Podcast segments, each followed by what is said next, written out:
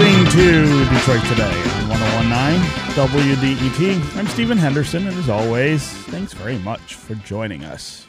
As Detroit faces the possibility of losing thousands of affordable housing units because of expiring low income tax credits, Detroit Mayor Mike Duggan's administration is trying to show that it's serious about trying to make sure housing is affordable and that longtime residents don't get displaced. The city announced yesterday that it's partnering with six organizations to preserve and expand affordable housing here in the city. The goal is to make sure there are 10,000 affordable housing units in the city by 2023.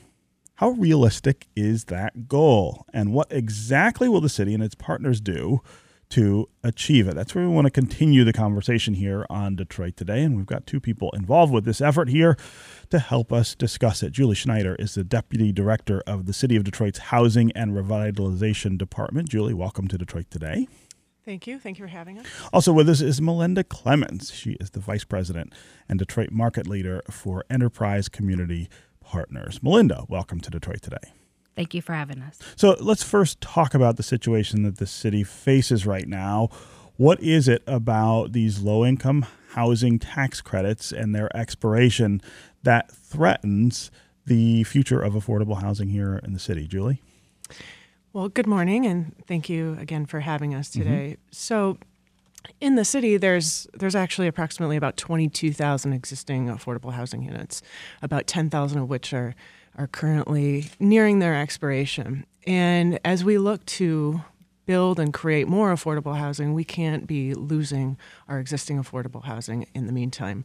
Uh, we need a net net more, not net the same if uh, we are, are losing any. Secondly, Detroiters live in these existing affordable housing units. Mm-hmm. They deserve quality housing. They deserve to um, feel safe and secure in that housing. And so this effort is meant to to make sure that that, that happens for them. So talk about what happens when these low income housing tax credits expire. If they were just allowed to expire, what would happen to the housing uh, that that that that exists? It would it would become what?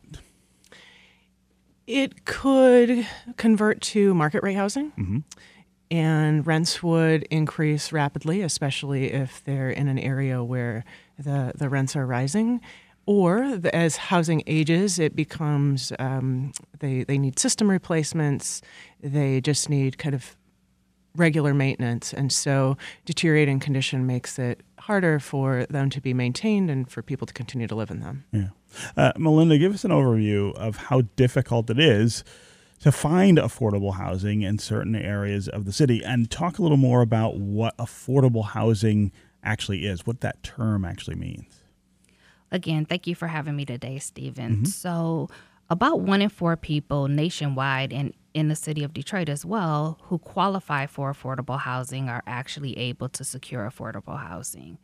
And affordable housing is defined as payments that are 30% of your income or less. And so while we have a number of units that qualify for that, we have much more demand, as Julie was saying, than we have inventory for those units. Mm-hmm. And and how hard is it to find these affordable units in the city? I mean, as the city changes, as neighborhoods change, and more people sort of move in with more money and and resources and uh, you know capital. Uh, is it becoming harder to to find these these units in in places that people want to live?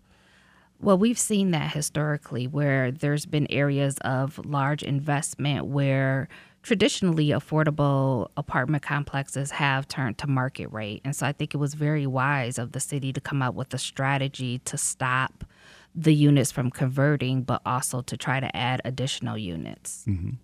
And and so how realistic is it to talk about being able to preserve these these units? I mean, uh, given the market changes, uh, given the, the, the, difficulties that, that landlords often have with uh, maintaining these kinds of, of properties, is it realistic to talk about this the way that uh, the city is framing it? I think it's very realistic. We put together a stellar team to address all aspects of affordable housing preservation, whether it's energy efficiency or tenant rights or recapitalizing the existing units. Um, so I think it is realistic given the team that we've put together and the time frame and the tools that we have under our tool belt. Yeah. Uh, Julie, can you talk more specifically about the kinds of things that you guys will be doing that will help preserve these affordable housing units? Sure. So I th- think what's really unique uh, about this work is that there uh, there will be efforts to work directly with residents to make sure that their voices are heard as a part of this process. Uh, we will be doing energy audits of buildings, which will result in the reduction in utility costs for for tenants. Uh, what Melinda and the team will be doing is working working with developers to identify what the, the path forward for preserving the existing affordable housing. So identifying what's what buildings are, are most at risk, um, working with those with those developers, and working with other teams of developers that are interested in in preserving affordable housing. The United Community Housing Coalition is a member of the team. They'll be working directly with with residents to to make sure that tenants' voices are heard in the process. Elevate Energy will be doing energy audits. Data Driven Detroit will be helping us create the database and doing prioritization work. So I, I think that we've really tried to think about a comprehensive team to really build the, the infrastructure of preserving affordable housing and really build that into the culture of development that we are are not interested in displacing our residents by losing our existing affordable housing. Yeah. Uh, this is Detroit Today on 1019 WDET. I'm Stephen Henderson. And as always, I'm glad you've tuned in. My guests are Julie Schneider. She is the Deputy Director of the City of Detroit's Housing and Revitalization Department.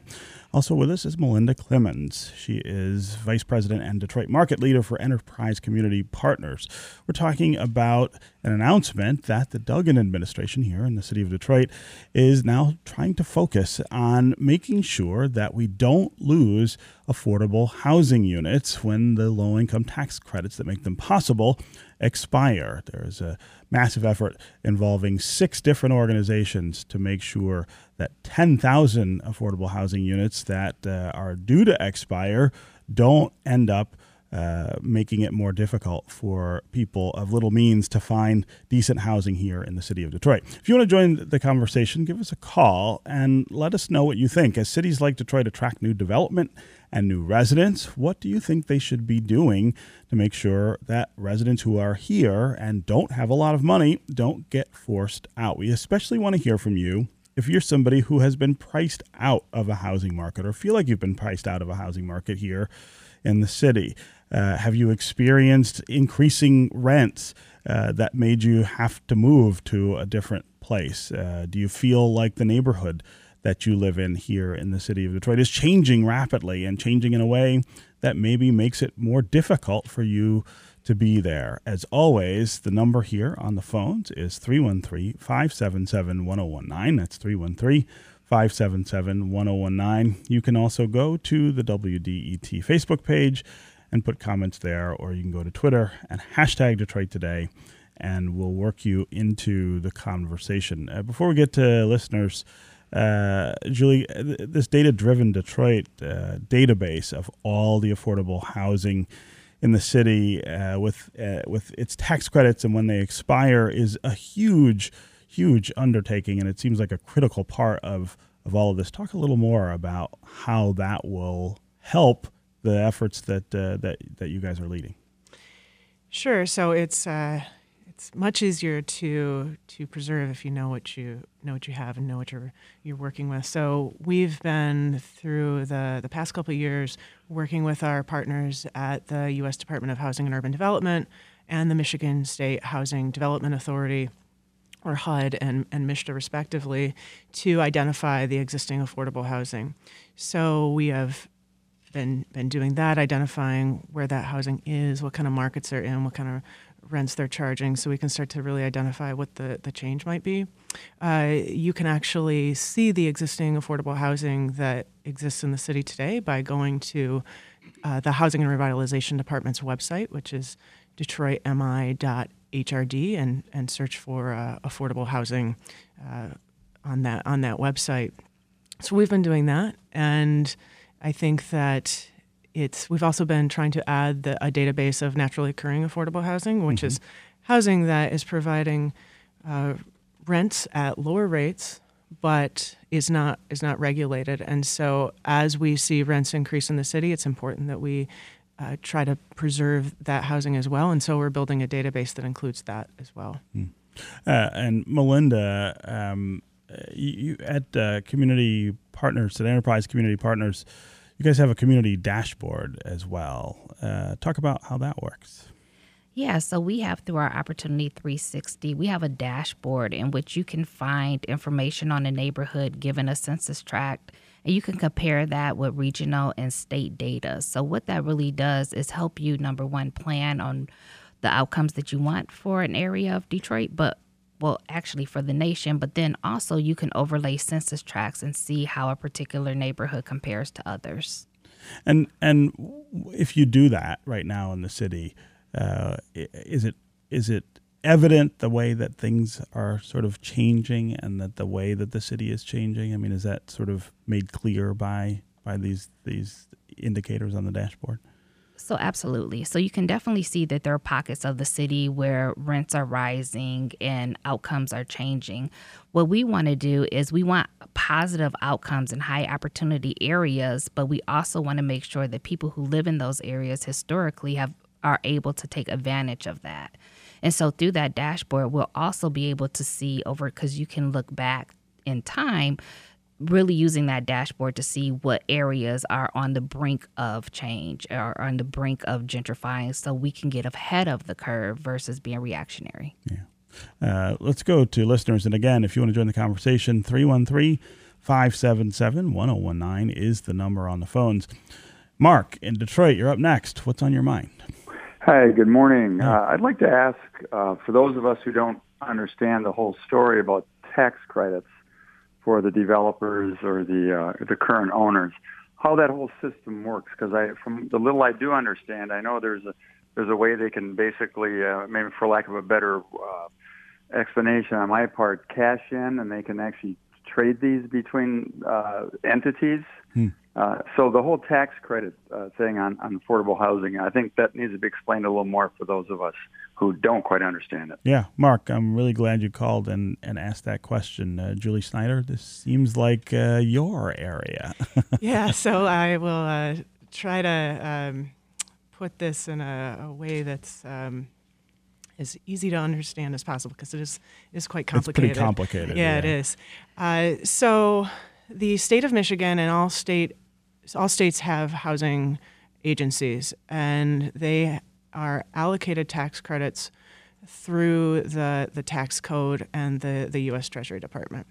And so states are allocated tax credits based on their population, demographics, income, age, uh, et, et cetera. And so the state of Michigan, twice a year, puts out a notice of funding availability through what's called their qualified allocation plan and makes credits available statewide. And so developers then request tax credits, which a developer um, is is really looking to to request credits that will end up in the, the equity side of a of a of a deal. Mm-hmm. And so, if a developer is allocated tax credits through what is a, a, highly competitive process in the state of Michigan, but really every state. They then take the value of those credits, which are good for the value extends over a 10 year period of time, and they will those credits will be sold through a syndicator.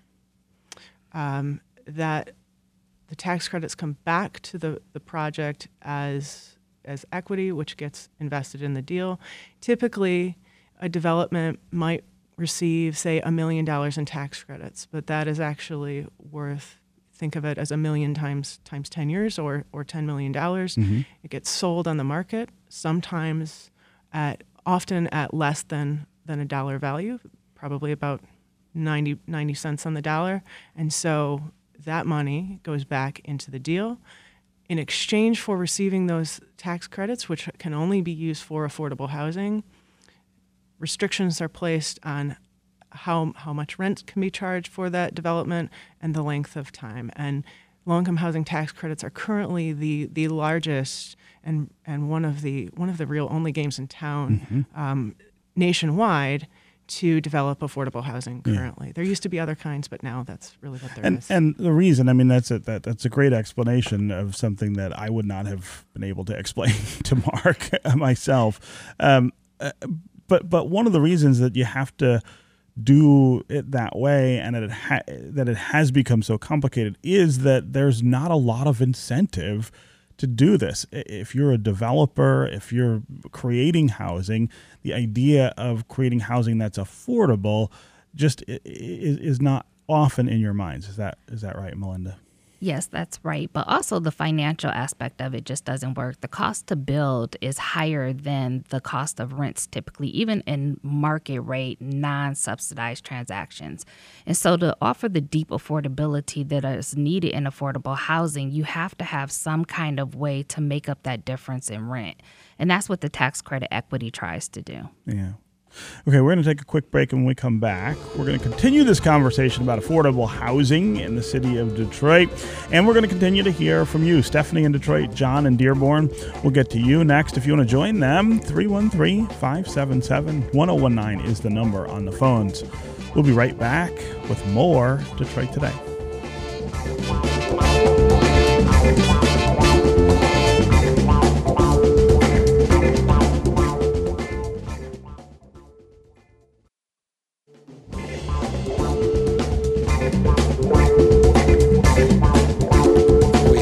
Six outstanding agencies who will be partnering with us, people who really know how these uh, agreements are structured, and they will go deep into every one of these projects because our goal is every one of those 10,000 affordable units stays affordable uh, for the long term.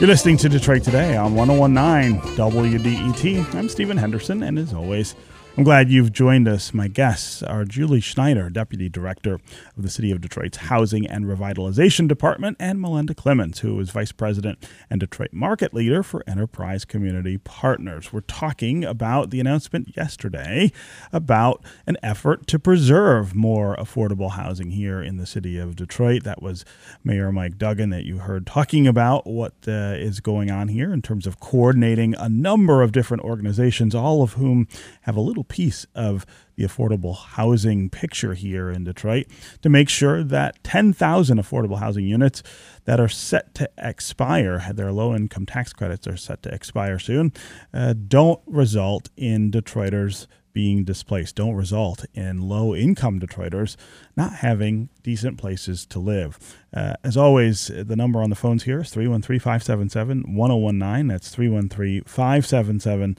1019. You can also go to the WDET Facebook page, put your comments there, or go to Twitter and hashtag Detroit Today, and we'll work you into the conversation. Let's go to Stephanie in Detroit. Stephanie, yes. welcome to the yes. show. Yes, good morning. Hi. Good morning. I talk to you often, Stephen. Uh-huh. I uh, live on Taylor uh-huh. and uh, near your project. Uh-huh. And I just want to say, I think her name is Mrs. Snyder. Yeah. Snyder? Uh-huh. Okay. Um, this housing and urban development for seniors is just unbelievable. I moved back into the house I was born in, and you know I'm 71 years old, and I'm just unbelievable. I'm speechless to hear about this this morning because I am part of the project, and it is just I want more people to know the great things that I am not saying, you know, that there are not great things, that there are not things that need to be improved in Detroit. Mm-hmm. But Mayor Duggan has done a fabulous job. I don't care what anybody says. You know, the water yesterday, this, but this revitalization program is just unbelievable. The number of people that are getting new roofs, getting, getting gutters, getting uh, mold taken out of their basements and all is just unbelievable. So thank you so much for having them on this morning And because you had them on, I'm going to write WDET a check. Yeah. Well, there you go. we appreciate that as always, Stephanie. Uh, and I appreciate the call uh, and the comments. It is an interesting question that Stephanie raises about uh, the, the, the, the effort here, the amount of effort and the coordination of effort. Um, I think that's the thing that, that maybe separates this from, from what we might have done in the past. Yeah, absolutely. So in the in the past, I think that in, as you you can see in, in some other cities that have gone through uh, growth that they haven't put a focus on preserving affordable housing, and so the work that we're trying to do here with so many partners is to both take action and make sure that that network is built for the long term and there's the six organizations. There are many people that are working working very hard there uh, every single day to make sure that Detroiters' housing is is preserved, or affordable housing is created, or or housing is repaired. And so, um, just so glad that we're able to continue this work and and make sure that we're we're serving Detroiters. Hmm. Uh, let's go to John in Dearborn. John, welcome to Detroit today. Hello, good morning. Um, I live in senior subsidized housing in Dearborn and 150 unit building, and I think it's so sad because, as you said, about one out of four people who qualify for affordable housing are able to get it, and a significant number of people in the 150 units here pay full market value, uh, full market rent, which is around 700 or so dollars.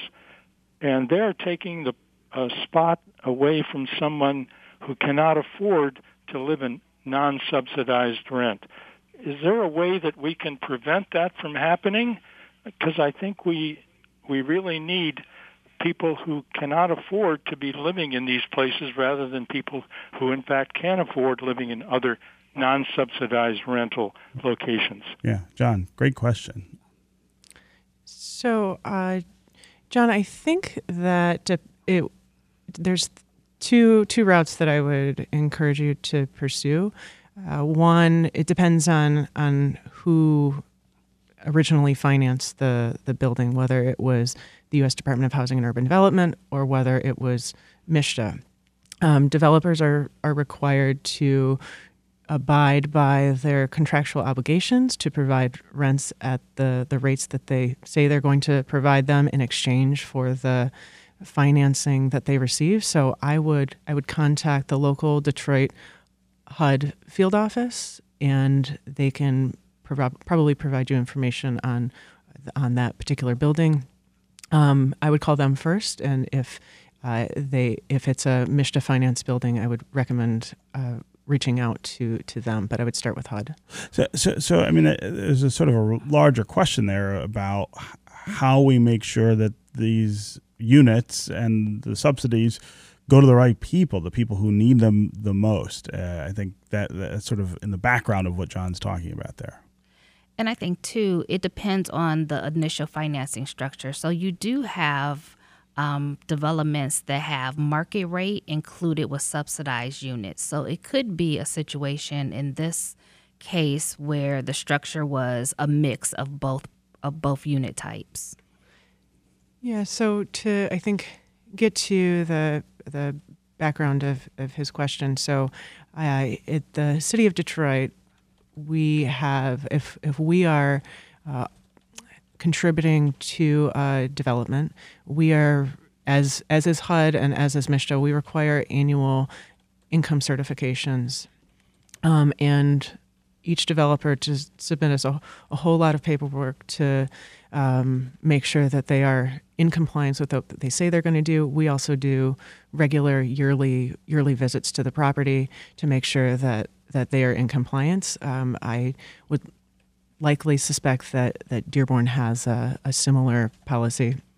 I think in the city of Detroit, with a larger city, we get more money for affordable housing from the federal government, so it allows us to have more expanded programs than some of the other municipalities in the region. Hmm. Let's go to Ronald in Detroit. Ronald. Yes, I have a question for you. Uh, uh-huh. I plan. I would like to move. but I can't. I can't afford to move. What will you do with people that that uh, you not like those places with the uh, guy called a few minutes ago? Uh, when your income is too much to get in and too and too little to stay out. In, in the middle of a hot place, what what do a, a person do? Then he, then you then what about those who not able to you? You said go to computers. You can find information through the computer, but mm-hmm. everybody's mm-hmm. not able to, to use computer. What what would you do with those kind of people? Yeah, Ronald, you're absolutely right. I mean, uh, uh, you know, this is a city where lots of people don't don't have access to the help that, that exists, can't get to information uh, that they need. But but one of the other things that I think Ronald is is is bringing up here is that sort of uh, middle sort of existence that people have, where they're not quite poor enough, perhaps for affordable housing, but they don't feel like they have enough income uh, to choose where to live in in the neighborhoods where where they are. I think that's a that's a it's a different dimension of the problem, but it is absolutely related, Melinda.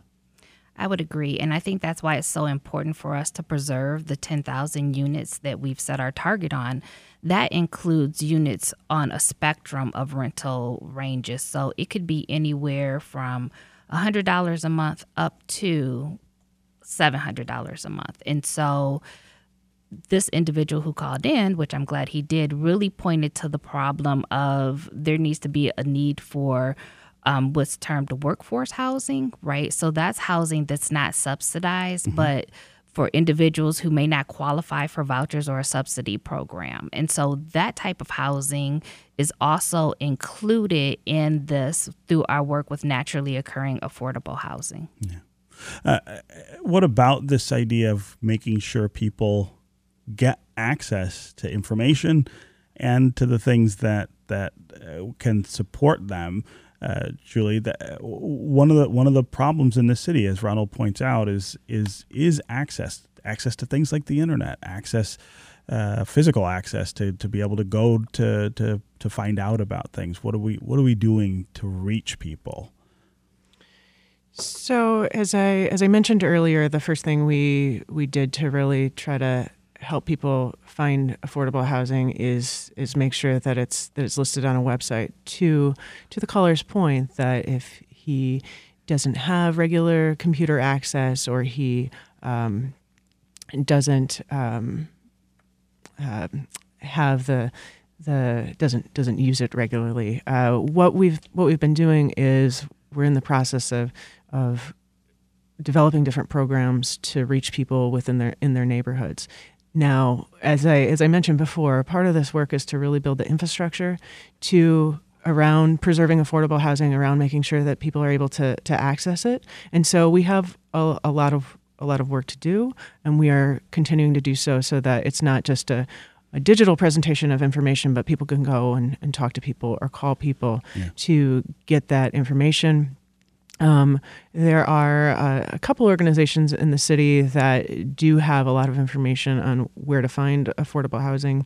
Um, I uh, uh, I would uh, I hope UCHC doesn't mind, UCHC, but they're often yeah. a, a, strong partner and, yeah. and, are able to, to help. Yeah, UCHC who are good friends of the show here on Detroit Today and come on frequently to talk about housing issues here in the city.